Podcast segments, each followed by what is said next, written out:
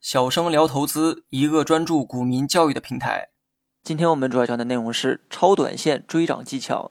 那么这种玩法呢，首先要确定股价已经形成了上涨突破，否则呢不叫追涨，而是抄底。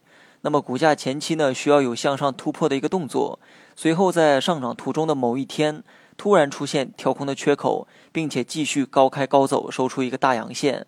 那么这种动作呢，也是加速上涨的一个表现。这根阳线呢，一般伴随着近期最大的成交量。大阳线过后，次日啊便出现大阴线的下跌。当日的阴线也回补掉了之前的缺口。当阴线伴随着明显的缩量时，一般呢为洗盘的概率较大。这种上涨途中的回调呢，也给了投资者介入的一个机会。那么具体的图片我也放在了节目下方的文稿中，大家可以自行查看。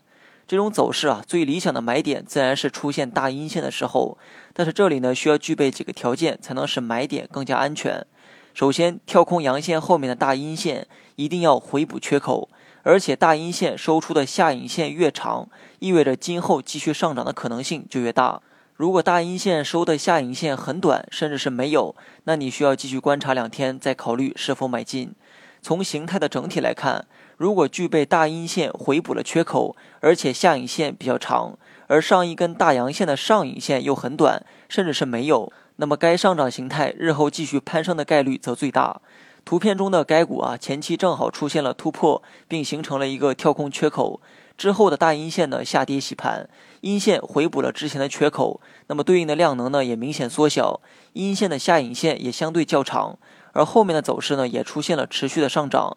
图中的走势啊，唯一不足的就是大阳线的上影线太长，如果阳线的上影线比较短，甚至是没有，则是最理想的一种形态。好了，以上是全部内容。你也可以将节目分享给他人，跟我一样做一名股票知识传播者。